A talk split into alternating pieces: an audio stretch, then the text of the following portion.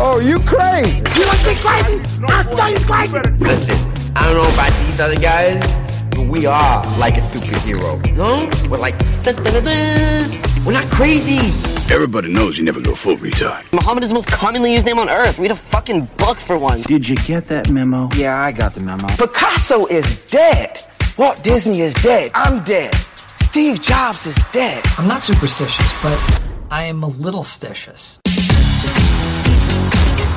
Welcome to the Mentally Gone podcast. Welcome back, guys, to another episode of the Mentally Gone podcast, episode number 17. My name is Kyle Lacerda. And I'm Gabriella Lopes. And thank you again for tuning in, for allowing us into your head and speaking into your ear in a non sexual and consensual way. Telling you sweet nothings. Sweet nothings. This was your choice to click on this.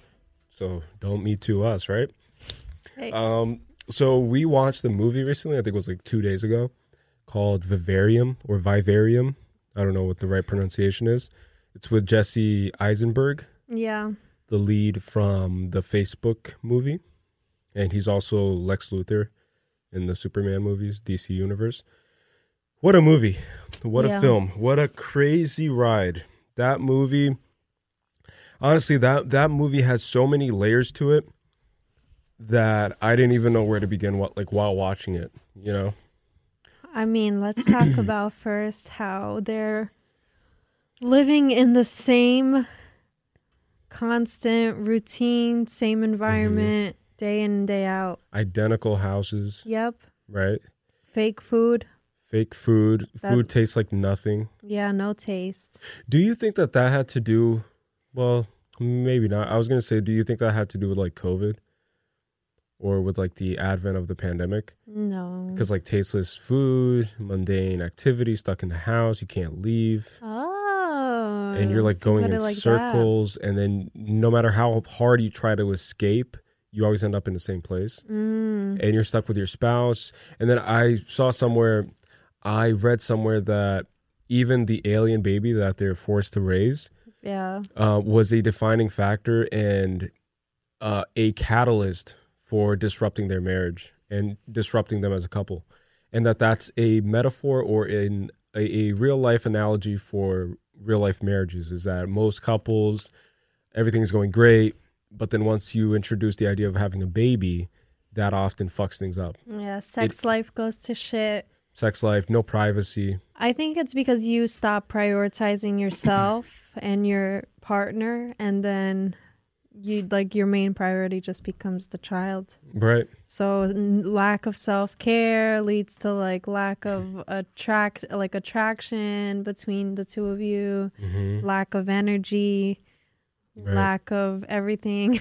and you could even tell in the film that um, Jesse's character started getting jealous that she was giving more attention to the alien baby than to him, and I think that that happens a lot. I think that it's kind of inevitable, maybe. Well, well, not inevitable if you're if you're raised by legit human beings, which is like well put together people.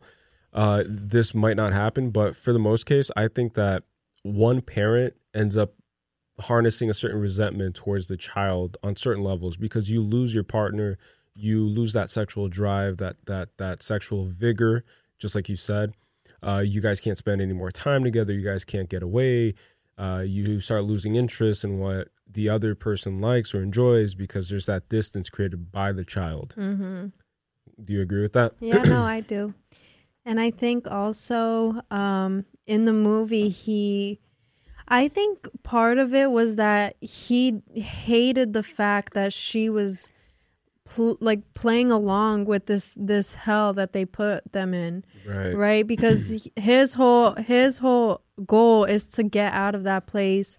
He doesn't want to take care of this weird alien baby that they left him with that like screams in their ear every day and and is just super strange Super weird kid. copies them like imitates them and stuff and watches them 24 hours of the day.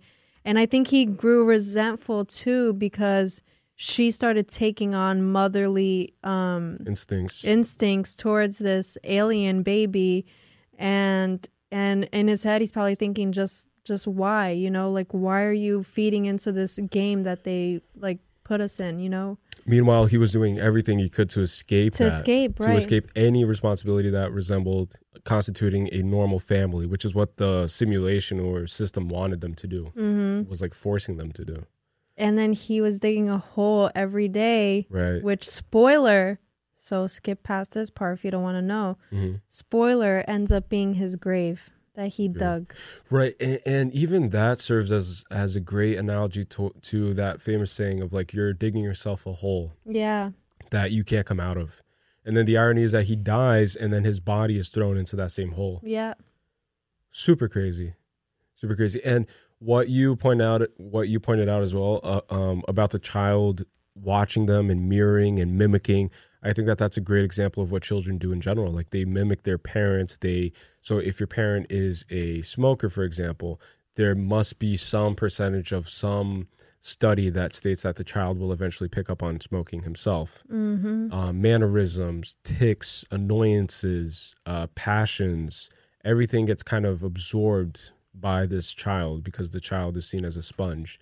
And in this case, the the alien child is even more of a sponge because it's an alien trying to um, establish himself or itself in this realm of reality that we call Right. normalcy. And be able to convey human emotions Right. because they're they're not programmed Emotionless. right. They're not programmed to already have those in I bet like in their hmm in their persona. This film is not for everybody. I'll say that now. Um, Yeah, I got a lot of anxiety.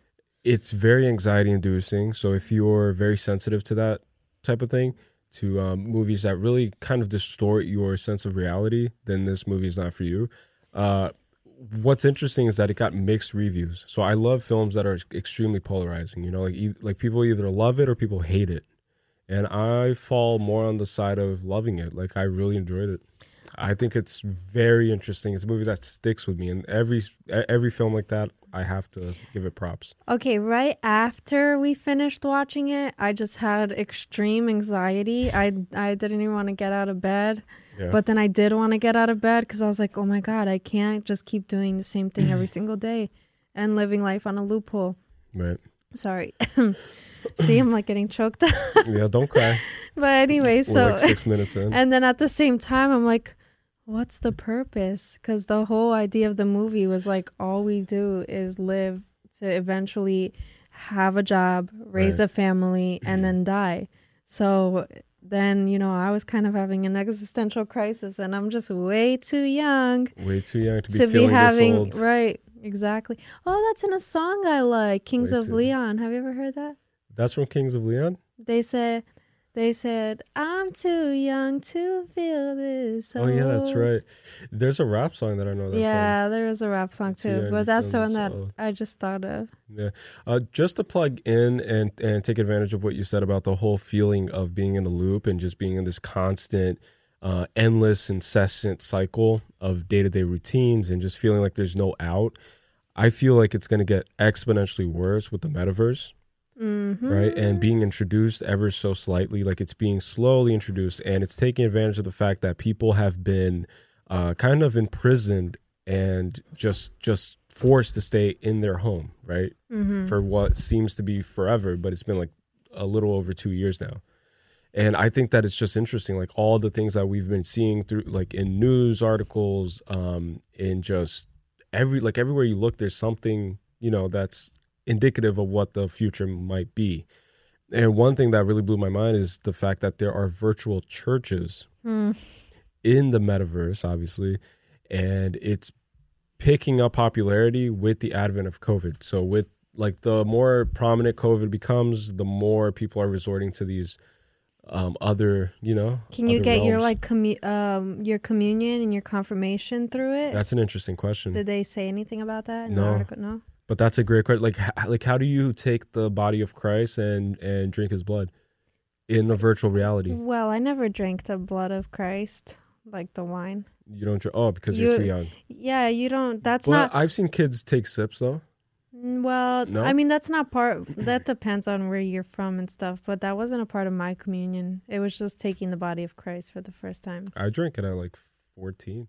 No, or I never. 13 or something like that. So that was your confirmation then. Did you get your confirmation? no, I, don't know. I, I just did my first communion. Going off track. So yeah, you got your communion at 14? Super late, yeah. Wow. Because I moved to Brazil and then my school was a Catholic school. mm-hmm. And and I basically like, like I was in a classroom with kids who were like three, four, five years younger than me. So I was this like sore thumb that just stuck out. I used there was kids in my uh, they called it like CCD. CCD. Yeah, it's like catechism. It's like We- special ed. yeah, no, but there was kids in my class that were older too, and we used, we used to always be like, "Damn, your parents put you in late, yo," Right. because we we were. That's how I felt, and I used to hate it because it was every af- like every other week afternoon classes. I had to like eat out alone because I couldn't really, like, I had no friends to eat out with. So I would just like go to a restaurant near the school and then come back and take the stupid classes about Aw. about saints and shit.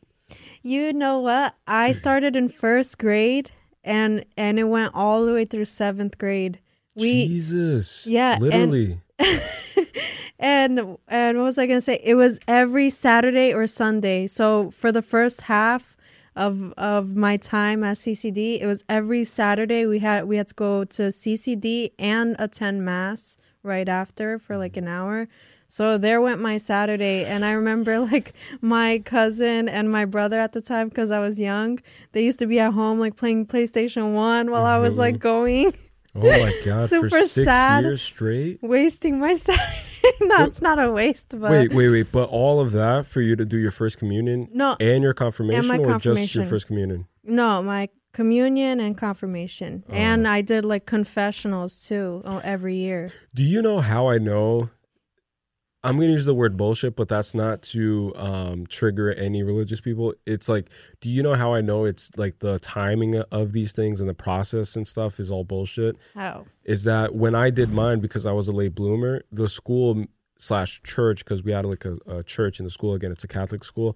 They made it. They made an exception for me so that I would expedite my communion process, and I think they cut it in like one third basically. So if it took like um two years to complete. They said that i could complete it in like a few months like three months. And like basically that's all i had to do Here's why mm-hmm. because because you were already older. So the being able to interpret the stories in the Bible, the commandments, the all these things, the prayers because you mm-hmm. have to learn prayers and stuff. Did you have to learn prayers? i'm, pre- I'm pretty sure but i don't remember anything Yeah, so like obviously being older, you'll assimilate information quicker. Right. So that's probably what happened cuz cuz if like starting at first grade, they would tell Bible stories in like a mm-hmm. kid-friendly way that we can understand and whatever. And it's a way that it's a way that parents use like putting us in like catechism and stuff was a way to like instill religion in a, at a young age. Right. You know, before you can like detest to to going. Right. Because if you put a teenager they're like they could just not go and just they're be already rebellious. Right exactly. And kids are more um wh- what's the term? They're more like their brains are more malleable they're more impressionable. Right so you can easily and manipulate a and to me it was just part of like like it was just part it was just normal to me. part of life. like i didn't see it like why am i doing this? Like getting upset about it. Like i just thought like oh i have to go to catechism today. I had friends there i knew. Like a lot of my friends that i went to school with like normal school they like they went to mostly portuguese because you know Portuguese ironbound is community, yeah. portuguese. And the church we went to was uh Nossa Senhora de Fatima, So which it's a is Portuguese a Portuguese church, right?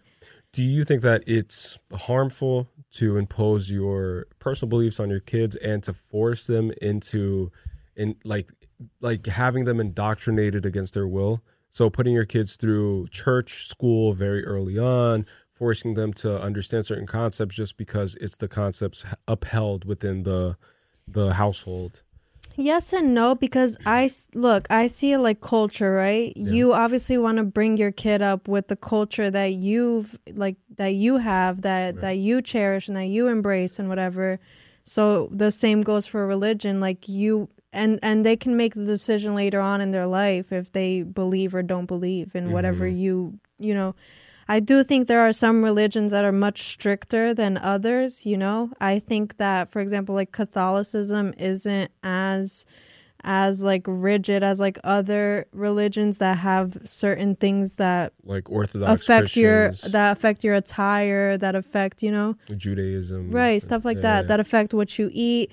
So like Catholicism, I feel like is much more lenient. It's like one Mm-hmm. of those things that even if you don't go to church, you could still believe in God and that makes you a Catholic. Correct. So Yeah. So that's that you know and and it makes it different from for example like having to having to dress like a certain way to to conceal everything but your but your eyes for mm-hmm. example or everything but your face and having to not eat certain things not have them in your diet. The only time that catholics and i guess christians do have like a dietary restriction is throughout lent which is Right, 40 pe- days those long. Periods, yeah. 40 days long and the way that we did it which i don't know if this is how everybody You're does supposed it to give up something you love. you give up something yeah something that you love that that that'll benefit you from giving up like if it's like a junk food Chocolate people yeah like people that, yeah. pick something stupid Which is interesting too, Or, like, because it's like a smoking, or- misinterpretation of of ancient texts right in a modern form. So it's a modernization. So it's like, oh, I'm gonna give up Wendy's, being that when the Bible was written, there was no Wendy's. right. Yeah.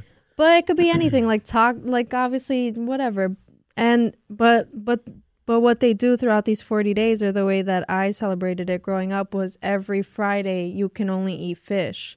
Oh. Because 40 those 40 days that jesus went hungry at the I, f- I forget the story but he spread f- just fish among like thousands of people or hundreds of people. Just just one taught- fish and then a loaf of bread.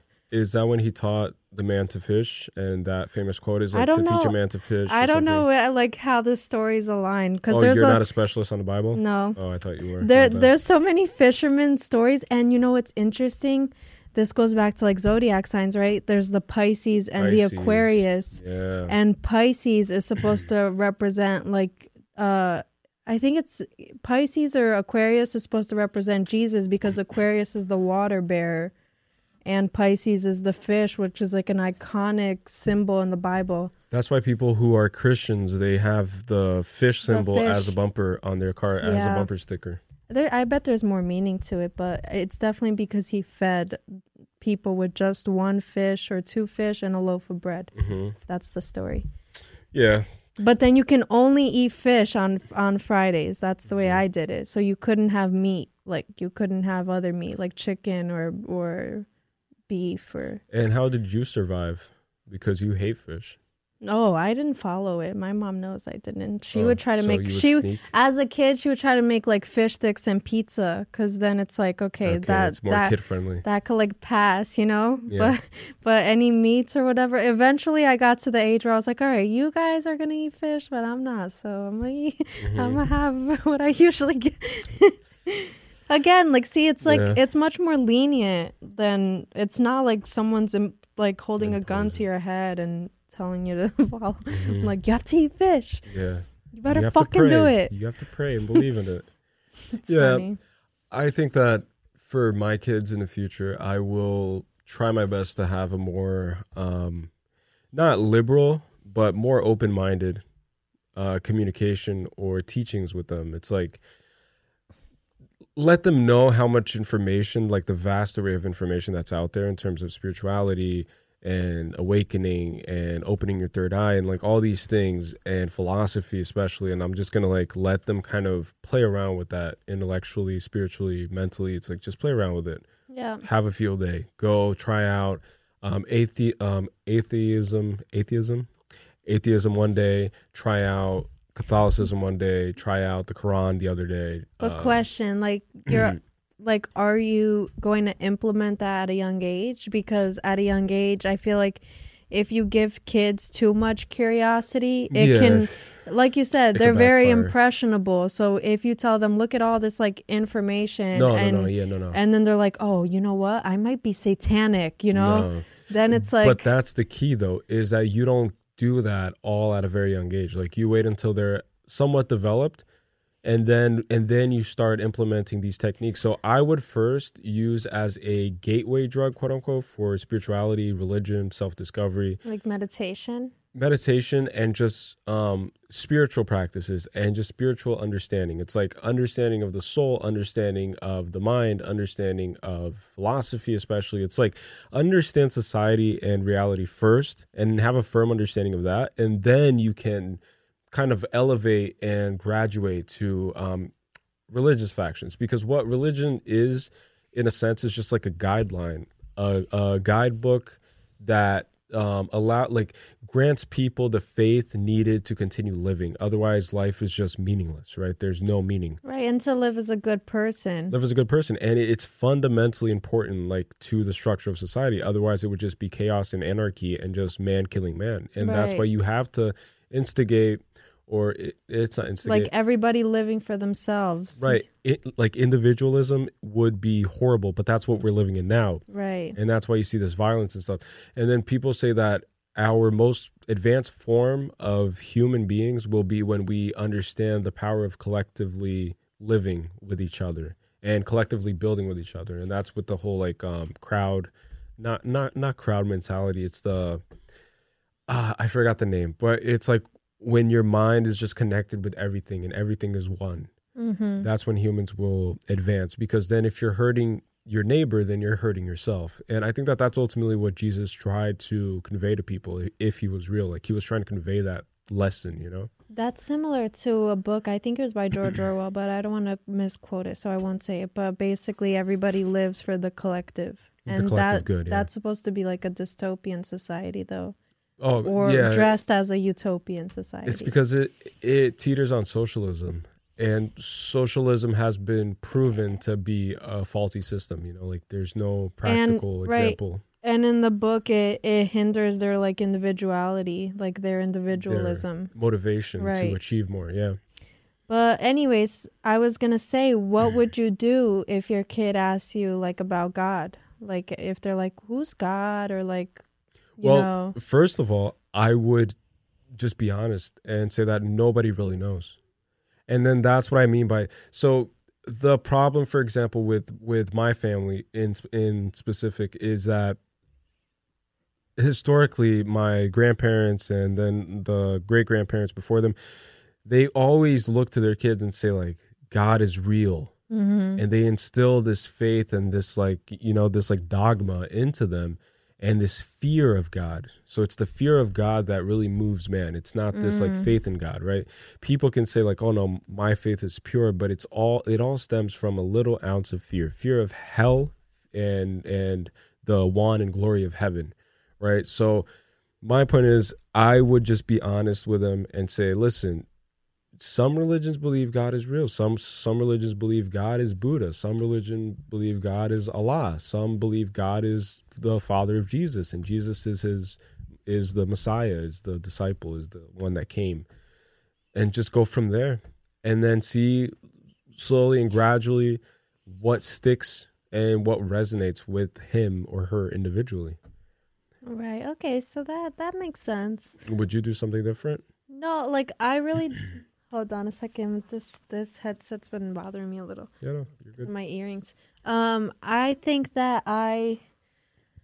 I don't know what I'm like. I think I I would just have to feel it out in the moment. Right. It's like the sex talk. I mean, I'm, that's that's like two different things, but but all those not really. all those talks I think come at a certain time. It's like is Santa Claus real? Like that's gonna come eventually too, and then you're like, all right, here's the story. Like you know, Here's the truth. right? Well, the truth, you know, there there is stories that Saint Nick was a real person who was Mm-hmm. a charitable person, and he worked for the church, and he gave back to um kids who had nothing. Right. So there is like a figure, just like there's Jesus as a figure, right? So then there's Saint Nick, and that's why they call him Saint Nicholas. Yeah. And he worked for the church. There's actually a story about that that I did like some research on.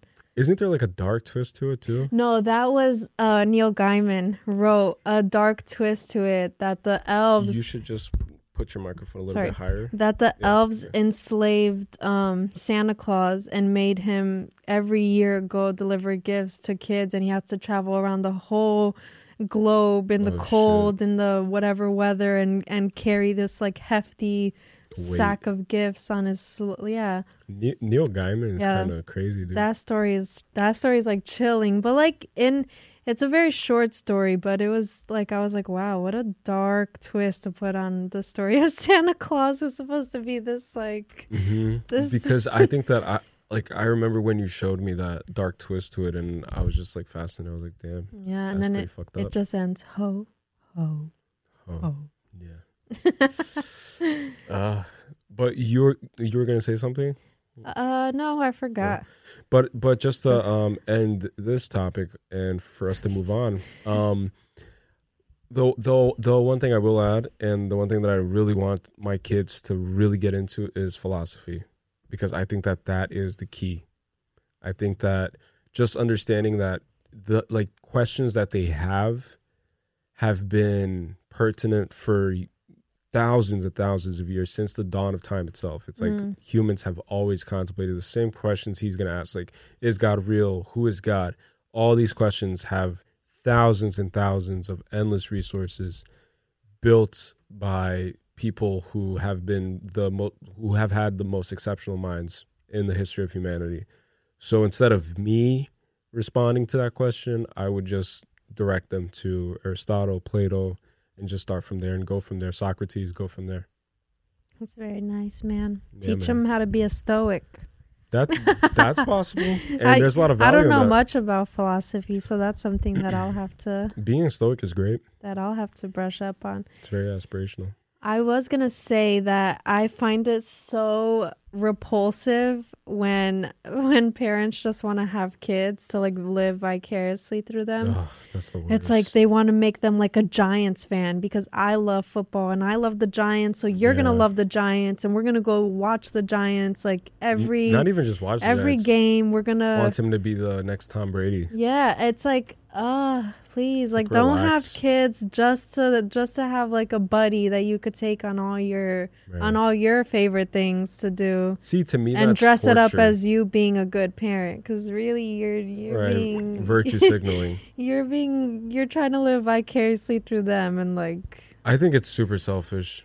Yeah. you know because because if you do uh subscribe to the idea of us human beings being merely the the universe experiencing itself in the human form which is what i believe in and i've been believing more and more every single day then every child every soul has its own ability to absorb and assimilate reality in a exponentially unique way mm-hmm. so nobody's the same it, everything's far subjective, from it. right? Everything is subjective, extremely subjective, and everything is interpreted and absorbed, assimilated differently. So to tell your kid, hey, Johnny, you're going to be in the NBA because your old man here sprained his ankle when he was on the precipice college, yeah. of, of being drafted. It's like, but Yeah. no, but maybe little Johnny is just fascinated by Leonardo's work and and he's just been obsessed with it since he was freaking 6 and he just wants to paint and draw, you know? He wants to I don't know, design buildings, hotels. He wants to have his own talk show host. Like who like who knows, but that's my point is that everybody is just different. And then to have parents impose that is the worst thing. I like it's crippling. It's killing your child. You're murdering your child's soul. Yeah, I feel like don't instill like don't instill your just don't instill you onto your kid like completely in every single aspect of their life, especially what will determine what they pursue in their future. Right. Right? Cuz if you're putting them in sports cuz you want them to be an athlete, it's like no, like Yeah. you're eventually they're going to grow to to hate sports because Mm-hmm. And resent you, you. force them into doing it their whole lives. It's like let them decide what they want to and do. keyword there is completely because you should instill certain characteristics Right. and traits into your child that Yeah. are great. So if you're a good role model, then you might as well instill that in your kid and, Right. and just make sure that as much brushes off on them as possible. But yeah, don't don't no, like way. hobbies and stuff, those types of things. You know, another thing that I find super just appalling. I guess this is just me. Is I okay? I get the whole idea of education. You want your kid to pass. You want them to succeed, right? Mm-hmm. You want them. You every hope for parents is that their kid goes to college, right? right. But I feel like, look, if you are yelling and and like getting super angry with your kid because they didn't pass a test or or they didn't pass a class when they're super young or whatever, or even when they're a teenager, it's like, oh, like that. That I find so. I just find this so. I don't. I don't even know. Like narcissistic. It's like, It why yeah. do you care so much about? what their grades are is it because you think it's reflecting bad on you as a parent Right. or is it because you know what is it or is it because you want to go brag to everybody Right. on facebook that they got like straight a's like Mm-hmm. what is the real reason you want them to get a good grade versus them learning Mm-hmm. in class like why are you getting upset instead of trying to mentor and like tutor them and like teach them instead of just getting upset that you see like a, a letter on their on their report card or on their test it's like ugh Bad parenting to me is just that it's framing failure for what society says it is, which is failure. The way you frame setbacks or failures as mere setbacks is how you create world champions mm. and how you create just just outliers in general. And those parents, like I get it that well I I don't get it because as parents I you don't get have it. yeah no because as parents you have the weight of parenting and the responsibility of of raising another person, another human being, right? And having that human being contribute something valuable to society and to those around him. So you have that weight. And I but I think that certain parents don't know how to handle that weight well, and so it just transforms and and and just morphs into this thing that's just fueled by ego and then it becomes that parent who's worried about what the neighbors think about their kids who worry about what the neighbors think about their family unit Right. who worries about what their friends on facebook uh, think about their kids and how they perceive their parenting abilities and it all becomes like a status symbol of sorts. So just like those um, crazy delusional psychotic narcissistic mothers who put their daughters in those like beauty pageants yeah. at freaking five six years old like those mothers need to get treatment. Therapy When you need mealtime inspiration, it's worth shopping Kroger, where you'll find over 30,000 mouthwatering choices that excite your inner foodie. And no matter what tasty choice you make, you'll enjoy our everyday low prices, plus extra ways to save, like digital coupons worth over $600 each week. You can also save up to $1 off per gallon at the pump with fuel points. More savings and more inspiring flavors make shopping Kroger worth it every time. Kroger, fresh for everyone. Fuel restrictions apply. Therapy that's that's a mental disorder. That's a mental disease. And i'll stand by that. Like you're mentally off. You're not all there and you're not well equipped to like raise let, a child because you're kids abusing be them. kids you know? You're abusing them emotionally. And you know what I was gonna say just now to what you said about raising your kid to to contribute something to the world, right? I feel like there's a misconception that you need to raise your kid to be successful, and it's all re- revolved around financial success, right? what success defines success right. define it you know So instead of like, why aren't you raising your kid to to to find their own purpose and their own happiness in life? Because then they'll find a way to like they'll find a way to like monetize that when they're older, you know. Versus like everything's all about like success and financial success, and you have to get a home and you have to have enough to have like a stable family and whatever. Mm-hmm. It's like no like there's there's what about you is my point like sure you should like add value to the world and whatever but i feel like there's so much there's like no priority to what you want to do mm-hmm. when you're like growing up Yeah. because all you care about is is having to show other people that you got a diploma and show other people that you you know that you're successful yeah. that you could buy this car that you could afford this house. But what are you doing for you that you're passionate about that you truly truly you know love. gravitate towards? Right. and not just what what's like set up for you like going to school and getting a job and yeah. like i don't know man. You know parents don't prioritize the fulfillment of their kids. Yeah and and not enough as they should And just like I said, it's like if you're worried more about a like a grade than you are about, you know, what's what's preventing them from succeeding, right? Like don't worry about the aspect of them succeeding or failing, but worry about okay, like what what might what might they be struggling with, hmm right? Like And are they struggling with this aspect. subject? Like is there something else going on with them? Like I feel like there's so there's so much more concern um Over around the final product and the end right result. around the success versus failure versus like the the emotional things that might be going on the the circumstances that they might be facing in school whatever you know like there's just no that just seems to be neglected i think Yeah. in a lot of i don't know man Yeah, passion over profit is what I'm going to teach my kids. Because if you look at, for example, let's use two examples. Let's use one where it went severely wrong because it was taken too far off of one extreme, which was the case of Michael Jackson and the Jackson Five. You know, like his father was a monster. Everybody knew that in the music industry. Everybody in the world knew that. Uh, uh, uh, Jackson Senior, I forgot his name, but he was a monster with his kids because he stripped their childhood. They he used them as workhorses, literally enslaved them yeah into the music industry to perform. Um, so my point is, he discovered a talent in his kids, and he just really went all the way to a crazy extreme, where you really don't want to do that because that's emotionally scarring and abusing. And look how Michael Jackson turned out. Um, and then another better example, if you subtract the tolls and the and the price of fame and all that stuff, but another go- a, a, a good example in my eyes is, for example, like Justin Bieber. He's been playing music and playing drums, and his mother discovered this hidden talent he had from a very young age. Mm-hmm. And even though she enforced education and just getting good grades in school, she allowed him to pursue this talent and this passion. So he would sit outside churches, outside stores in his little hometown and just play and sing. Right. And his mother was there, like supporting him all the way. Like she would stand there with him, you know, like supervising and just making sure that no creep would kidnap him or something.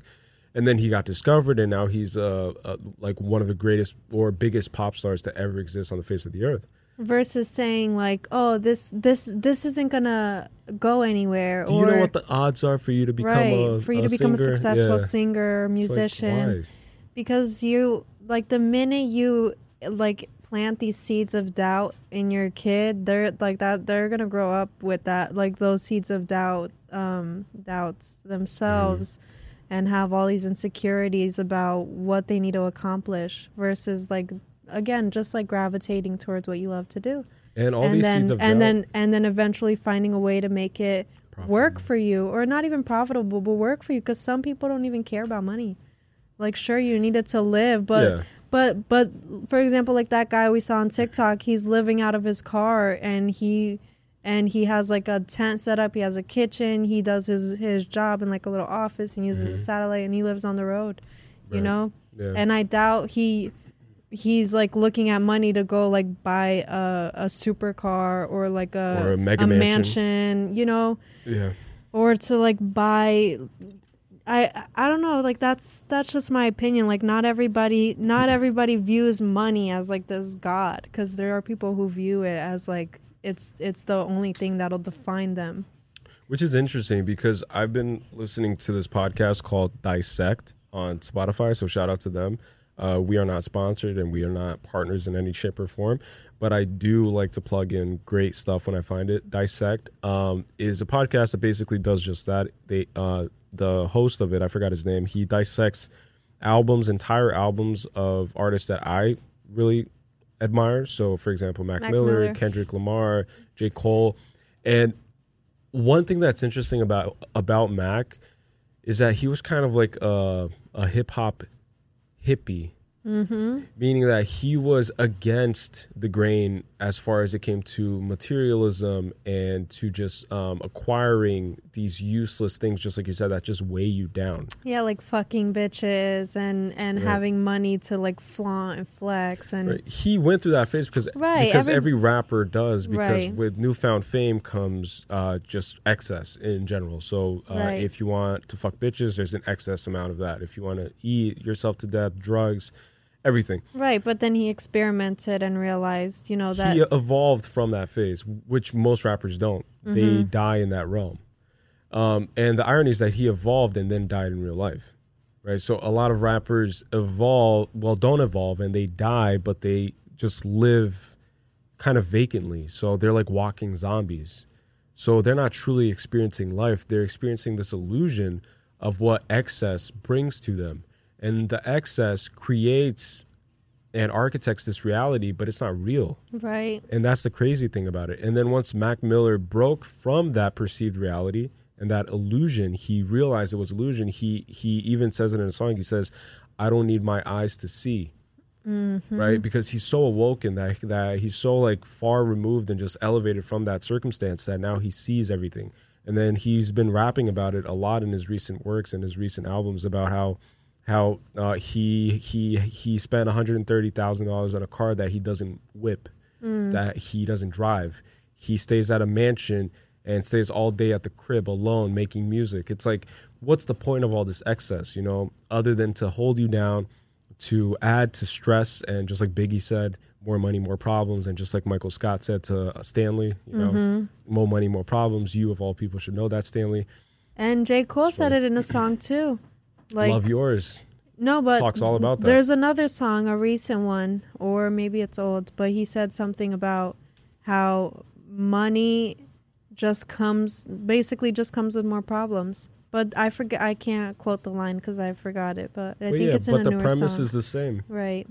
And these are the rappers that we respect the most. And then we were talking recently about Kendrick and how he's just on this like spiritual journey that Yeah, that seems like he's he's on a different level right now. You know? Telling you, he's like a god. Right. Okay, I can't. I shouldn't say that, but like he is, man. He's like A he's lyrical like god. he's yeah. He's like an otherworldly being. That's Right. like the vibes I get. He's just so.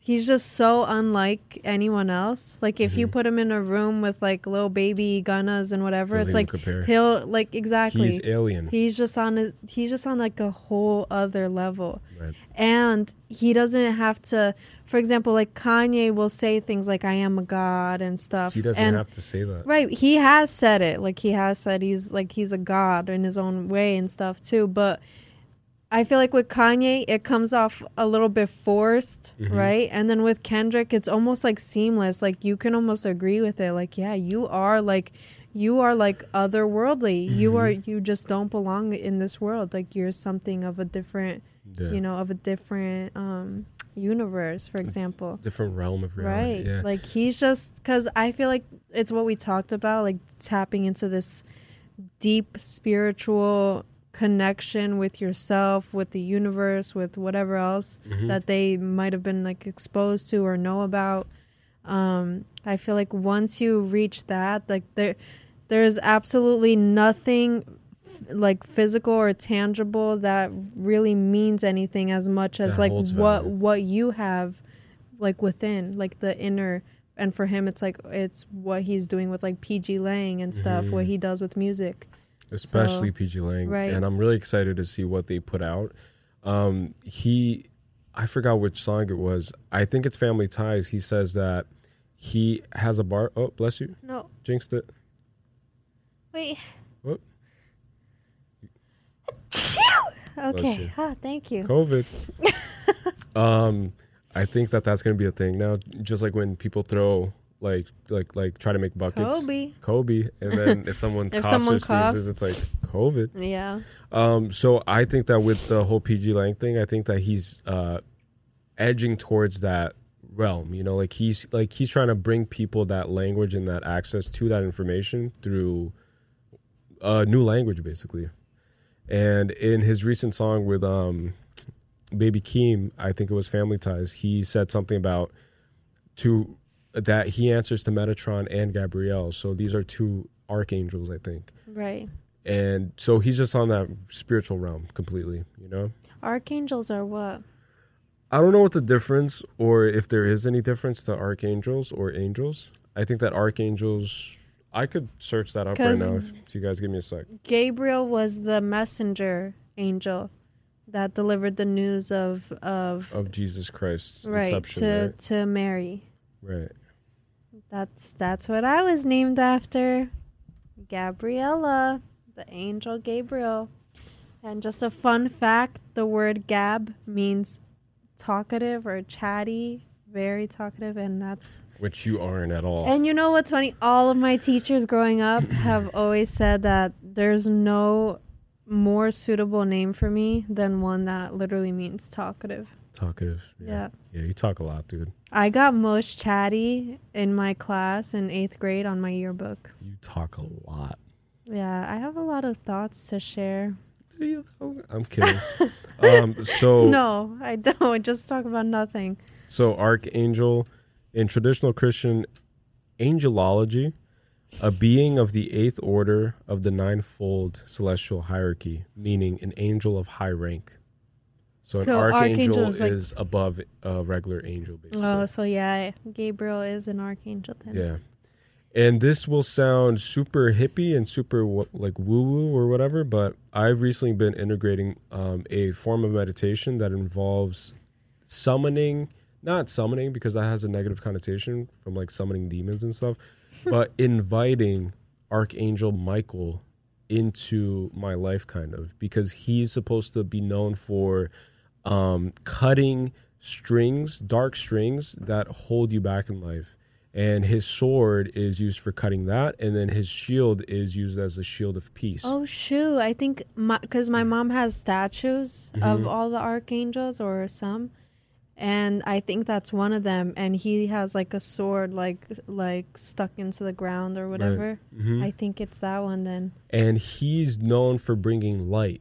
So to a certain extent, Mm. he is a bearer of light as well. Okay. But um, super interesting. And during this meditation, which is in part guided and in part um, individual, where you you kind of do your own thing, but the lady that does the guided part, Lady. lady, she um she uh talks about what was I gonna say? Fuck. The lady that does the guided part. Yeah, fuck, fuck, fuck, fuck, fuck. Oh, um, she she says that at a point of this meditation, you can feel a shift in the energy in the room. And what's wild is this could be placebo, and this could be induced by her, and then your your brain like tricks you or whatever. But I swear, every single time it comes to that point, I do feel it. Mm. It's like I can't explain the feeling. I can't explain necessarily what I'm feeling or what changed or what shifted, but you can tell that something shifted because you're like basically opening up. And then she guides you through um, bringing light and expanding light in each of your chakras. So this is going to sound super hippie. Uh, tr- trust me, I- I'm the most skeptical and the most logical person that I know. And I've just been opening my mind more to these other methods of enlightenment of of spirituality because I really want to develop my spirituality this year. That's one of my New Year resolutions.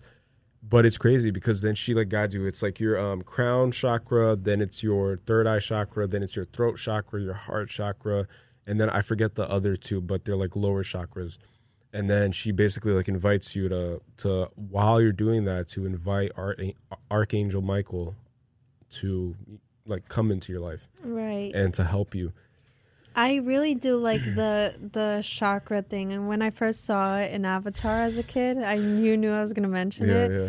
Where he's like facing his his regrets, he's like facing his lies, he's Mhm. facing like all these things, and then uh, you just see like the flow of the river Of the just river. clear open each time that he opens the chakra. Right. Oh, like that that scene always stuck out to me as a kid. So I just know that I need to open my chakras. And they actually have tests, like quiz things that To you could take open it is? that you could take online to see which which of your chakras are closed and which ones are open, which ones Mm. are need a little work.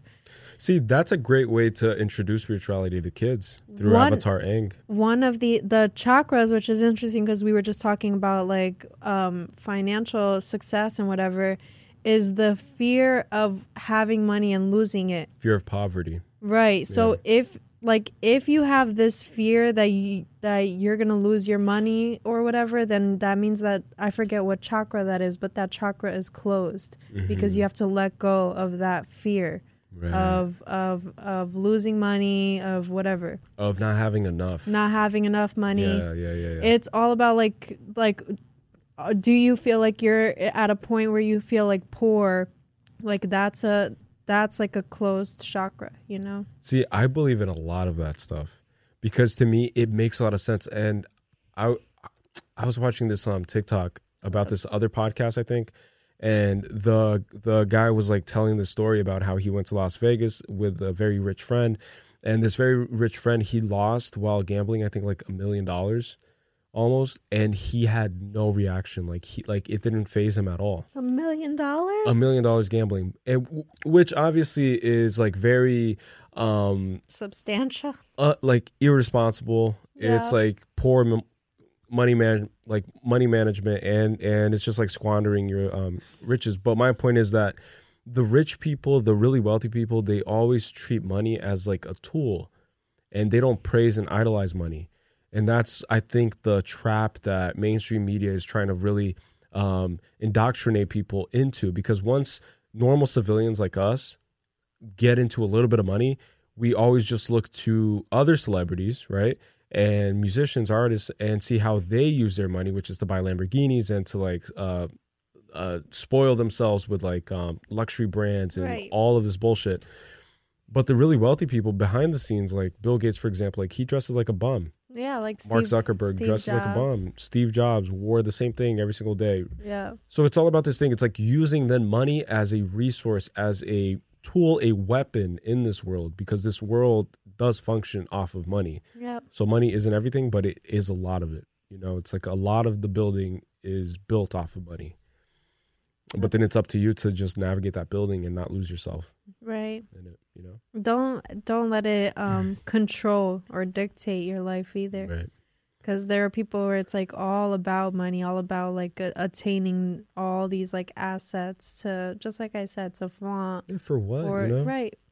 Just just just when you're thinking about these things that are your goals, like a new whatever car Yeah. or think about who is it that you're really right. really really trying to you know Yeah. impress or who are you really doing it for like is it for yourself like Mm-hmm. if you love cars and obviously you you want this car because you know you whatever that's like Which is my case. Right, exactly. I It's did like- recently create a, Which a is dream board. most guys you know like they and I did put a certain car, which I'm not going to say because I don't want to jinx or get people's evil eye on me. But I I do have a dream board where I put a car on it, and that car I hope to acquire it in the next, let's say, year or two. right but but again but like it's because I love I that know, car. so it's I like- I look at it and I'm like, holy shit! I've never seen a car more beautiful. my point is people that will get it and then right away they're like taking pictures posting I'll probably it do that too, but but to me, See? it's not for that solemn purpose because to me, it's like this: like it's it's a milestone purchase. right So show people it's you just made like it when you buy a house. Like every influencer you know, when they buy a house, especially if they built their whole fortune off of YouTube and stuff and off of fans, they'll take a picture in front of the house yeah and then they'll they'll maybe even give a tour. My point is, I love that car, so I will take a picture of it and post it. Just like when when we started dating, right? right I posted you, okay I posted Shadow. So it's like milestones. But you do that, I think, to assert your position within the not hierarchy, but within unfortunately it is a hierarchy within the hierarchy of your peers. right But then it's up to you to to dwell on that position and to emphasize that position. And then your whole life is focused on your position within that hierarchy.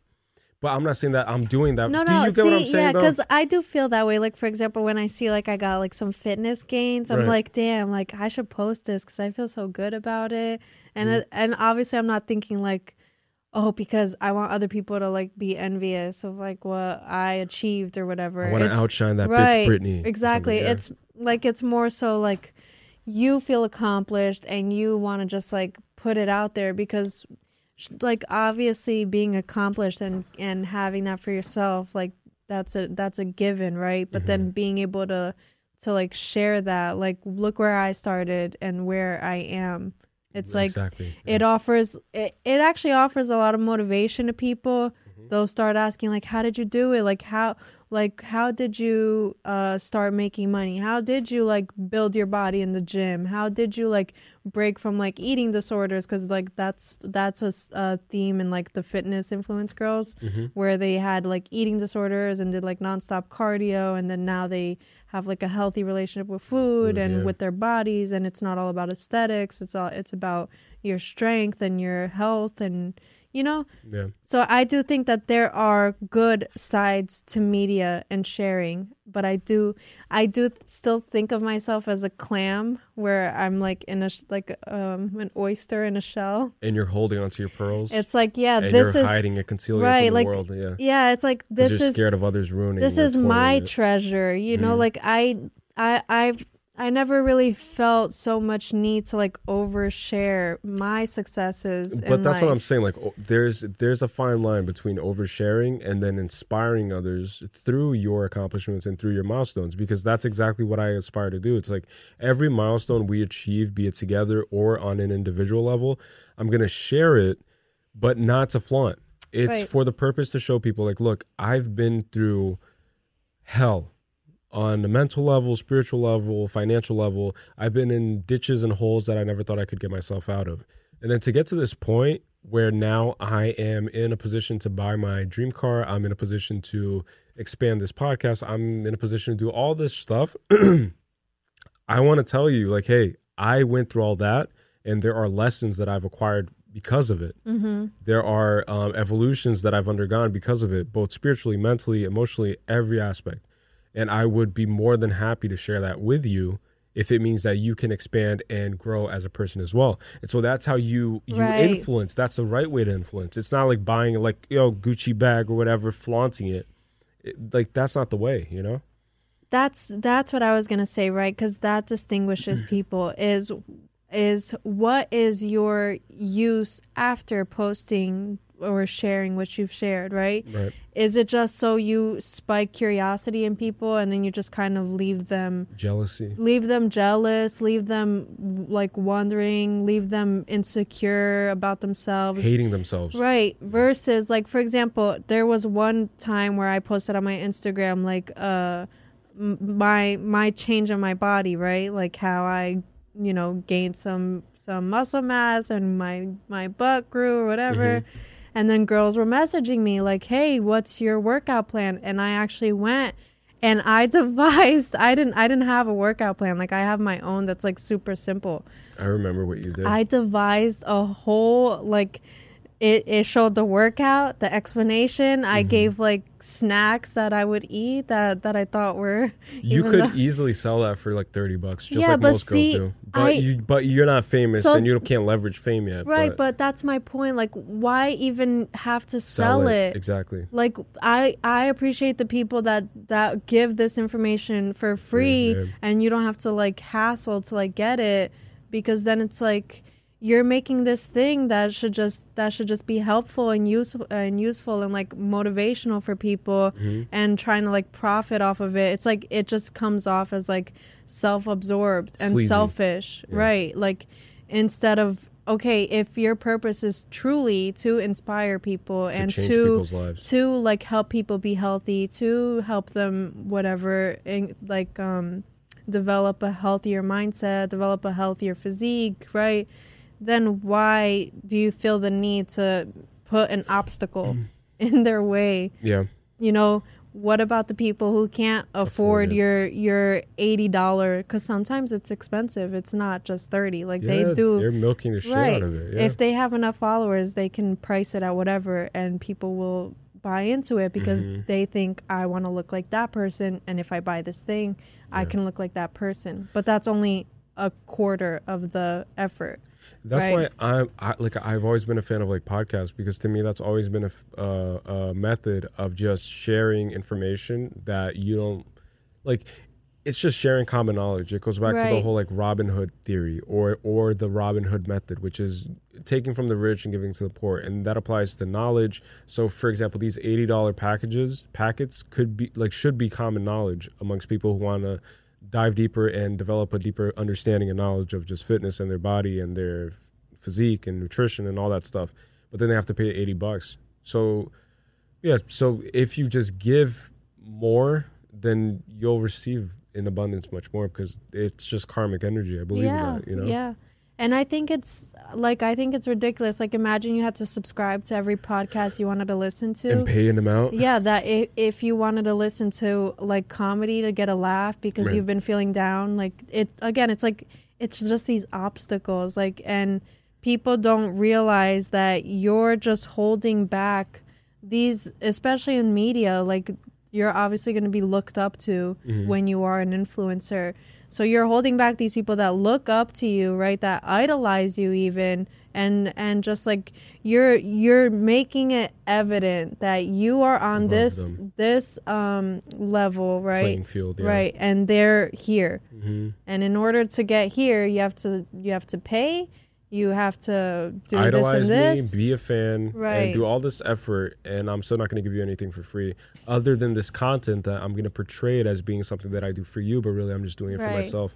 Because that's another thing that I hate when creators go and influencers go on their medium and they say, "Oh, like I'm gonna uh, put out way more content for you guys next month." It's like It's okay, for you. It's like it's for their entertainment, but let's be real here. Like it's for your ego, it's for your financial means. It's all individualistic. following to go up. following going up. That's why for this podcast, one thing that I do want us from the very start uh, to agree on is that we're going to be very selective. If we ever have any sponsors on this podcast, we're going to be very selective About because what? we, uh, exactly about what it is, what that company stands for, and how much they're influencing in our expression of self. Because Right. we, like, I don't want us to sell ourselves short, and that's why our like both of our um, careers are gonna just pay for this podcast, and we're gonna be auto sustaining. You know, like we're not gonna be relying. This isn't a pitch or or a desperate um, want and need to attract uh, sponsors to this podcast, if that makes sense. So we're not those content creators that are creating it for the sole purpose of monetizing and making money because we don't make money at all from any of this. Yeah, like we don't. very, very minimum, you know? We made like twenty bucks. Yeah, off of TikTok That's mostly, it, you know? And so like that's my point is that don't let the the zeitgeist get to you and just dominate you and just force your hand into being something you're not. And I'm gonna be honest with you, right? Because, cuz like we've obviously talked about and have seen other YouTubers, for example, and how much they make a year, and you know, and it's kind of like passive income. You you post content and you're getting paid by the views, by the ads, by the whatever.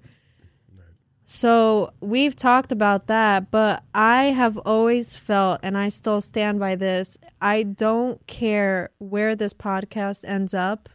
And truly, like, I'm not someone that wants to be famous. Like, mm-hmm. that, that's just me. Yeah, like, I don't want to be, I don't want to be Joe Rogan, female yeah, yeah. version. Like, I truly don't.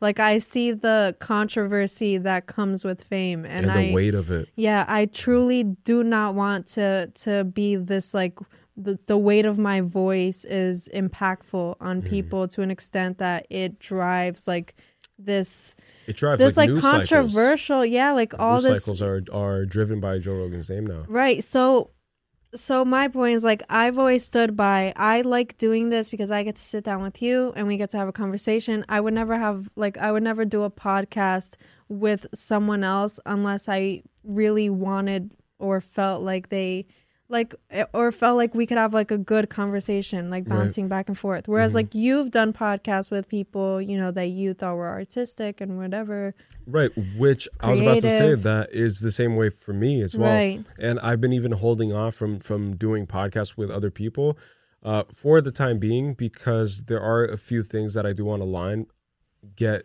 like aligned before doing that again. But that's one, like one of the reasons that I'll reach out to people who I find interesting, Right. And who I just like get this feeling from like someone just like off of Instagram. I'm like, dude, like you seem to have very similar mindset. Like we seem to be vibing off of certain topics, have a lot in common. So let's just do a podcast together. All right, let's do it. you know? Like if if like a uh Jake Paul or whatever asked to be on our podcast, I'd be like no, because no, I because truly one, you're a douchebag. Two, yeah, I like, truly I don't want to, you know. I truly do not feel like anything that you'll bring in like to the con- conversation will be valuable to me right to Right, me like i personally don't enjoy your content so i personally would not sit down and do a podcast with you Right. and that's why we started this podcast because you're my you're my partner Yeah. right i like talking to you we And have we great could talk to each conversations other every other day. You know, and and it helps us like discover more about each other too like Right. what our opinions are and that's that's something that elevates it for you. right that Right. that feels like it it feels rewarding to Mm. me right so it has to be rewarding to me and it has nothing to do with where this will end up because with like driving numbers for the show and right stuff. if and we if like 10 years from now we're still at like a thousand subscribers then so be it it. is what it is Yeah. you know Speaking of, we're almost at a thousand subscribers on yeah YouTube, almost so we're halfway there, and we're gonna be doing a lot more reaction videos, right? yeah And with that being said, um, just call it there. let's go then Uh, uh, we'll be doing, we'll be trying to push out two uh, uh, podcast episodes per week. Yeah. Right. We've been doing okay with that. We did that last week, even though the last episode, I'll admit, I was really off. So apologies for that on my end. He's I've been off trying every episode. Right, right. Well, last episode for real, you know. Um, but today I feel like it just flowed better because I'm in a better mind state. I've been again, I've been really diving deeper into the whole spirituality thing, and it's been really helping me just get in the right. And I didn't stress point. him out. And she didn't stress me out before the show because that's a big thing. Like, if I ask him. "Are you ready?" He yeah, because she asks it a all lot. of a sudden lot. I I clench up up. because because I'm just asking, "Are you No, no, no, fucking no. ready to because sit she down?" asks a lot. And she'll see me doing and setting up and doing all the work to set up and make sure everything's perfect and just running clearly and cohesively. And then she'll still ask. It's like, just read the room, pal. Just read the room. Just understand Hey, pal. Yeah, pal. Oh, It's, I'm uh, far from the mic. Hold up. Sorry. These um these headphones have been I think it's just you? me. Yeah, I think it's I think it's just like the I did like shoulders today. Oh, so it's fucking. so, fucking So everything is like heavy and then the weight on my head is like your head just bobs it's back. just making my like shoulders just like Yeah. I'm trying to sit upright and not slouch too. Yeah. That's cool though. But, um, anyways, if anyways, if, oh, oh, if oh. if any girls you know want want like a routine or whatever, you know, message us. You can message us straight through our you know our TikTok? page, Yeah. mentally gone podcast page, because I'll answer there because I'm not. I am not On social on. Instagram. So stop asking for her at on TikTok because I'll always comment with um, Jesus saves. Jesus saves because Yeah. neither of us have um, individual social medias right now that that Yeah. we're like actively using. on yeah. I mean, I'm on Twitter here and there, but it's mostly to like read up on like topics that are trending. All right, and then I'm just gonna leave this again. Um, so as you guys know, if you're a frequent return listener, uh, we've been putting out our phone number for you guys to call and leave a voicemail if you want to be featured on a future episode. Just uh, leave a, leave a voicemail containing a conspiracy theory, a crazy story that happened to you, a question, feedback, uh, comments, or just just just to say hello and what's up. And don't forget to leave your name. But you can call us at 201 890 2907. That's 201 890 2907. And with that being said, expect more content from us shortly. And thanks again for listening and joining us today on Mentally Gone. Peace to the world. Goodbye.